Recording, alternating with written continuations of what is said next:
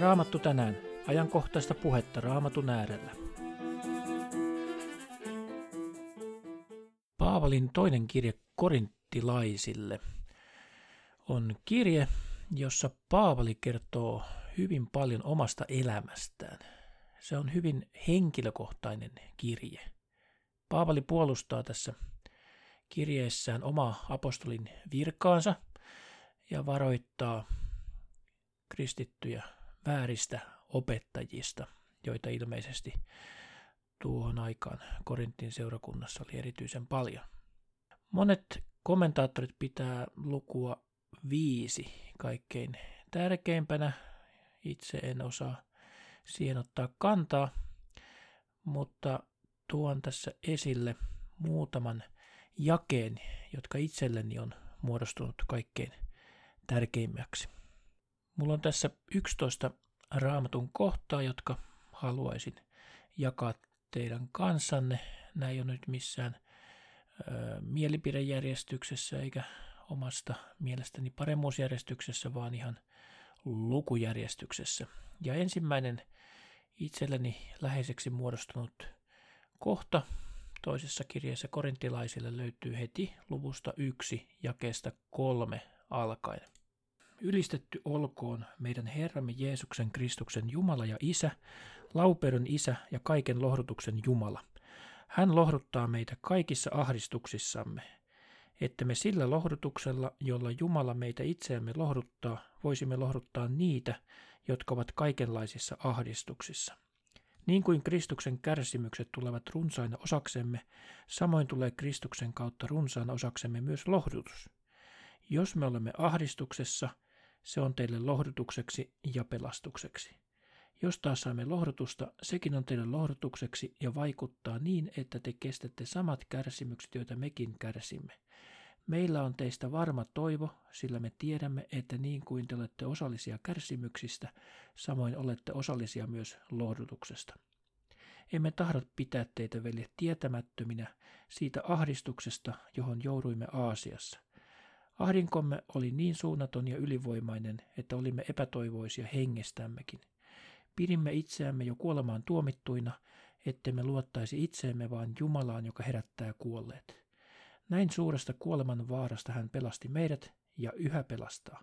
Häneen me olemme panneet sen toivon, että hän vast edeskin pelastaa. Nämä jakeet on mielestäni hyvin lohdullisia, koska tässä Paavali kertoo omasta elämästään sen, miten hänen oma elämänsä on täynnä ahdistusta. Paavali ei todellakaan ole mikään menestysteologi, joka lupaisi uskoville pelkästään helppoja aikoja, vaan päinvastoin Paavali on joutunut olemaan monissa ahdistuksissa, monissa ahdingoissa, ja hän kaipaa lohdutuksen Jumalaa ja hän on saanut kokea omassa elämässään, että Jumala häntä lohduttaa näiden ahdistusten keskellä. Ei niin, että Jumala vapahtaisi hänet näistä ahdistuksista, poistaisi kaikki kärsimykset ja vaikeudet ja masennukset ja ongelmat, vaan Jumala lohduttaa meitä silloin, kun me olemme ahdistuksessa. Toinen itselleni tärkeä kohta Paavalin toisessa kirjeessä korintilaisille on sitten huomattavasti iloisempi, jos tuo ensimmäinen kuvasi ahdistuksia, niin tässä nyt kuvataan, miten me voimme kulkea Kristuksen voittosaatossa eteenpäin. Luvussa 2 jakeesta 14. Kiitos Jumalalle, joka aina kuljettaa meitä Kristuksen voittosaatossa – ja meidän kauttamme joka paikassa tuo ilmi hänen tuntemisensa tuoksun. Mehän olemme Kristuksen tuoksu Jumalalle, niin pelastuvien kuin kadotukseen joutuvienkin joukossa. Toisille se on kuolemanhaju kuolemaksi, toisille elämäntuoksu elämäksi, mutta kuka on tähän kelvollinen? Me emme ole niin kuin ne monet, jotka kaupittelevat Jumalan sanaa, vaan me puhumme vilpittömästi Jumalan vaikutuksesta Jumalan edessä Kristuksessa. Erityisesti nämä sanat Kristuksen voitto saatossa on tärkeä sana itselleni, koska tämä antaa meille kristillisen toivon siitä, että vaikka me olemmekin ahdistuksessa, niin olemme kuitenkin voittajan puolella ja saamme kulkea Kristuksen askelissa ja silloin olemme voittosaatossa matkalla kohti iankaikkisuutta. Kolmas itselleni hyvin rakas kohta löytyy luvusta neljä, jakeesta seitsemän eteenpäin. Ja tässä erityisesti kaksi kuuluisaa sanaa. Aarre saviastioissa.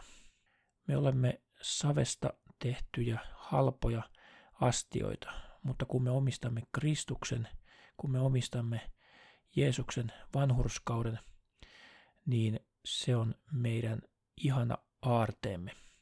Jakesta seitsemän alkaen tässä luetaan näin. Tämä aare on meillä saviastioissa, jotta tuo suunnattoman suuri voima olisi Jumalan eikä näyttäisi tulevan meistä. Me olemme kaikin tavoin ahtaalla, mutta emme umpikujassa. Neuvottomia, mutta emme toivottomia. Vainottuja, mutta emme hylättyjä. Maahan lyötyjä, mutta emme tuhottuja. Me kannamme aina ruumiissamme Jeesuksen kuolemaa, että myös Jeesuksen elämä tulisi meidän ruumiissamme näkyviin. Meidät, jotka elämme, annetaan aina alttiiksi kuolemalle Jeesuksen tähden, että myös Jeesuksen elämä tulisi kuolevaisessa ruumiissamme näkyviin. Kuolema tekee siis työtään meissä, mutta elämä teissä. Koska meillä on sama uskon henki, niin kuin on kirjoitettu, minä uskon ja siksi puhun, niin mekin uskomme ja sen tähden myös puhumme. Mehän tiedämme, että hän, joka herätti Herran Jeesuksen, herättää meidätkin Jeesuksen kanssa ja tuo meidät esiin yhdessä teidän kanssanne. Tämä kuvaa edelleenkin Paavalin kokemusta siitä, että hän on elämässään monin tavoin ahtaalla, mutta kuitenkin meillä on aarre. Me olemme neuvottomia, mutta emme ole toivottomia, vaan meillä on iankaikkinen toivo. Ja tämä on äärimmäisen lohdullinen viesti meille. Siirrytään seuraavaksi sitten lukuun viisi. Se on merkittävä siitäkin syystä, että siinä puhutaan paljon kuoleman jälkeisestä elämästä.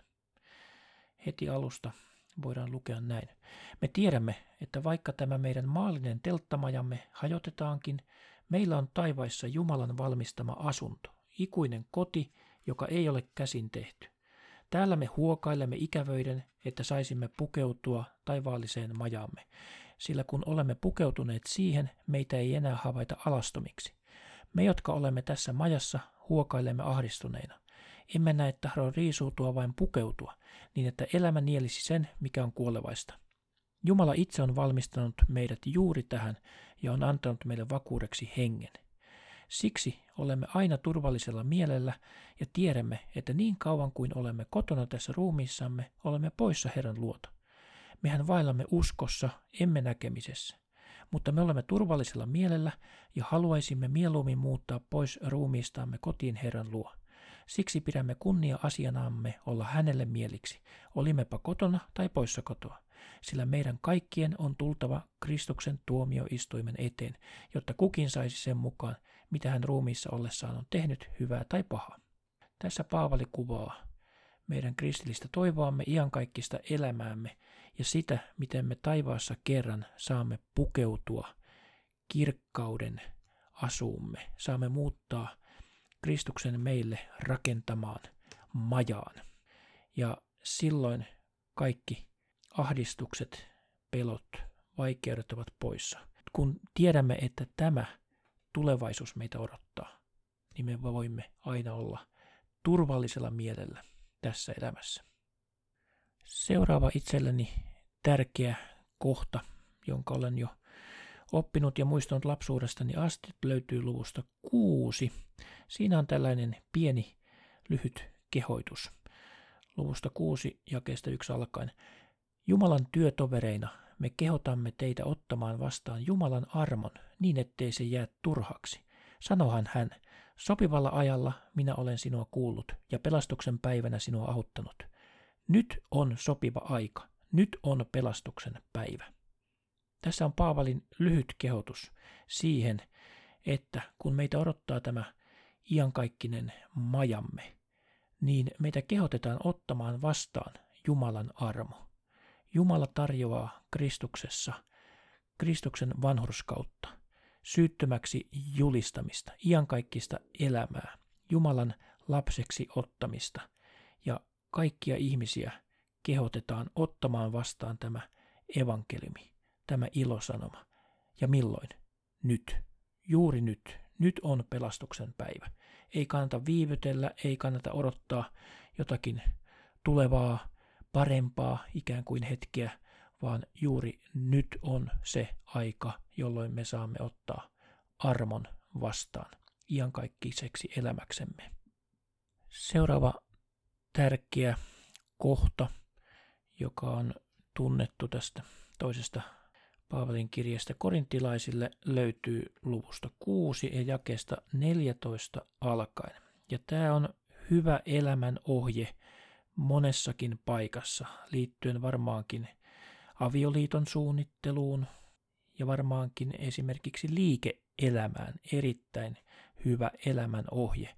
Tässä nimittäin sanotaan näin, älkää suostuko kantamaan vierasta iestä yhdessä niiden kanssa, jotka eivät usko. Mitä yhteistä on vanhurskaudella ja vääryydellä? Tai mitä yhteyttä on valolla ja pimeydellä? Miten Kristus ja Peliaar sopivat yhteen? Tai mitä yhteistä uskovalla on sen kanssa, joka ei usko? Miten sopivat yhteen Jumalan temppeli ja epäjumalat? Mehän olemme elävän Jumalan temppeli. Tämä on vaikea, vaativa sanankohta, mutta tämä on meille Jumalan sana.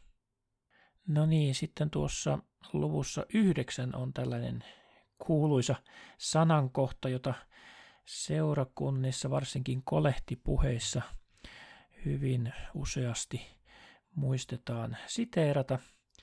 Ja hyvä kohtahan se onkin luvussa yhdeksän jakeesta kuusi alkaen. Huomatkaa tämä, joka niukasti kylvää, se myös niukasti niittää, ja joka runsaasti kylvää, se myös runsaasti niittää. Kukin antakon niin kuin on sydämessään päättänyt, ei surkeillen eikä pakosta, sillä iloista antajaa Jumala rakastaa. Nämä, varsinkin nämä viimeiset sanat, ovat usein toistettuja. Iloista antajaa Jumala rakastaa. Ja epäilemättä niin se varmaankin on. Edelleen erittäin hieno sanankohta löytyy luvusta 10. Se kuvaa hengellistä sodankäyntiä jakesta kolme alkaen. Vaikka elämmekin lihassa, emme kuitenkaan sodi lihan mukaan, sillä meidän sota-aseemme eivät ole lihallisia, vaan ne ovat voimallisia Jumalan avulla kukistamaan linnoituksia. Me hajotamme maahan järjen päätelmät ja jokaisen varustuksen, joka nostetaan Jumalan tuntemista vastaan. Me vangitsemme jokaisen ajatuksen kuuliaiseksi Kristukselle ja olemme valmiit rankaisemaan kaikesta tottelemattomuudesta, kunhan te itse olette ensin tulleet täysin kuuliaisiksi. Eli tässä Paavali kehottaa meitä hyvin tarkkaan varjelemaan omaa kristillistä vaellustamme. Meidän pitäisi tarkkailla ajatuksiamme niin, että ne ajatukset olisivat Kristukselle mieleisiä. Ja myöskin niin tässä kuvataan sota-aseitamme, jotka ovat hengellisiä, ja niiden tarkoitus on muun muassa hajottaa maahan järjen päätelmiä. Eli meidän pitäisi luottaa Jumalan sanaan, Jeesukseen, seurata häntä, eikä niinkään seurata jotakin maallisen viisauden ohjeita.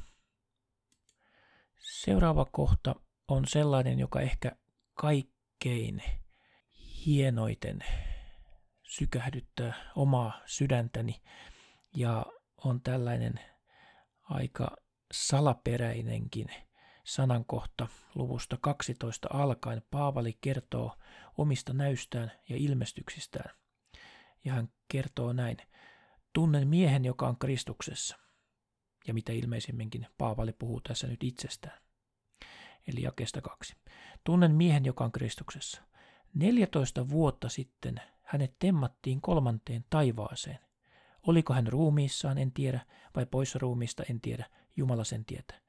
Tästä miehestä tiedän, oliko hän ruumiissaan vai poissa ruumiista, en tiedä, Jumala sen tietää, että hänet temmattiin paratiisiin ja hän kuuli sanoja, joita ei voi sanoin ilmaista ja joita ihmisen ei ole lupa puhua. Tämä oikein stimuloi mun mielikuvitustani, mitäköhän Paavali näki, kun hän oli paratiisissa. Voi että, pian mekin päästään sinne paratiisiin ja kuullaan näitä sanoja, joita ei täällä maan päällä ole koskaan kuultu. Ja tämä Paavalin kertomus on vielä varmaankin esikuva siitä, mikä meitäkin odottaa, eli hänet temmattiin ylös taivaaseen.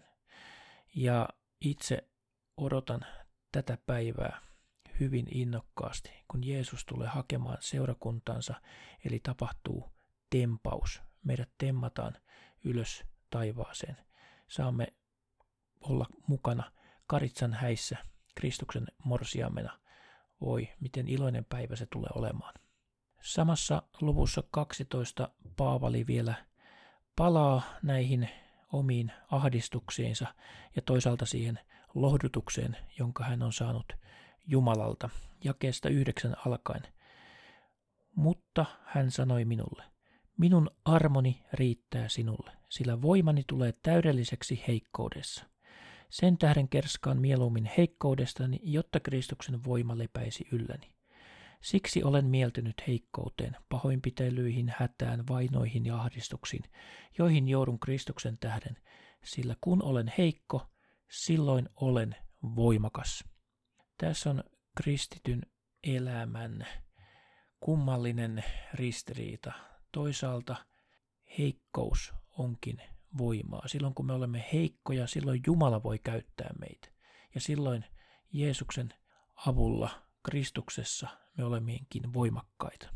Sillä kun me olemme voittajan puolella, me olemme hyvässä turvassa. Vaikka joudumme ahdistuksiin, niin hänen armonsa riittää. Siinä on kaikki, mitä tarvitsemme. Vielä viimeiseksi tämä taitaa olla jo 11 mieluisa sanankohta Paavalin toisesta kirjasta korinttilaisille. Viimeisenä, mutta ei suinkaan vähäisempänä, tämän kirjeen viimeisessä luvussa 13, jakeesta 5. Tutkikaa itseänne, oletteko uskossa. Koetelkaa itseänne, vai ettekö tunne itseänne, ettekö tunne, että Jeesus Kristus on teissä. Ellei näin ole, te ette kestä koetusta. Tämä on meille vielä viimeinen kehotus siihen, että me alati seuraisimme Kristusta ja myöskin koettelisimme itseämme. Me tarvitsemme armoa tänäänkin, vaikka olemme olleet uskossa ties kuinka kauan, niin jokainen päivä on uusi armon päivä. Ja jokaisena päivänä me tarvitsemme jälleen uudelleen ja uudelleen Jumalan armahdusta. Me emme ole vielä täydellisiä, me olemme samaan aikaan sekä vanhurskaita eli syyttömiä ja samaan aikaan syntisiä. Synti asuu meissä edelleenkin ja siksi meidän tarvii joka päivä koetella itseämme ja olla Herran edessä ja pyytää Jumalan armoa osaksemme, Jumalan armahdusta. Ja tämä on meille lohdutuksen sanana, että Jeesus Kristus on luvannut pestä pois syntimme ja hän ei hylkää meitä. Hän, joka on ottanut meidät lapsekseen, hän ei koskaan hylkää meitä. Tässä lohdussa ja iankaikkisuuden toivossa on hyvä jatkaa matkaa tänäänkin.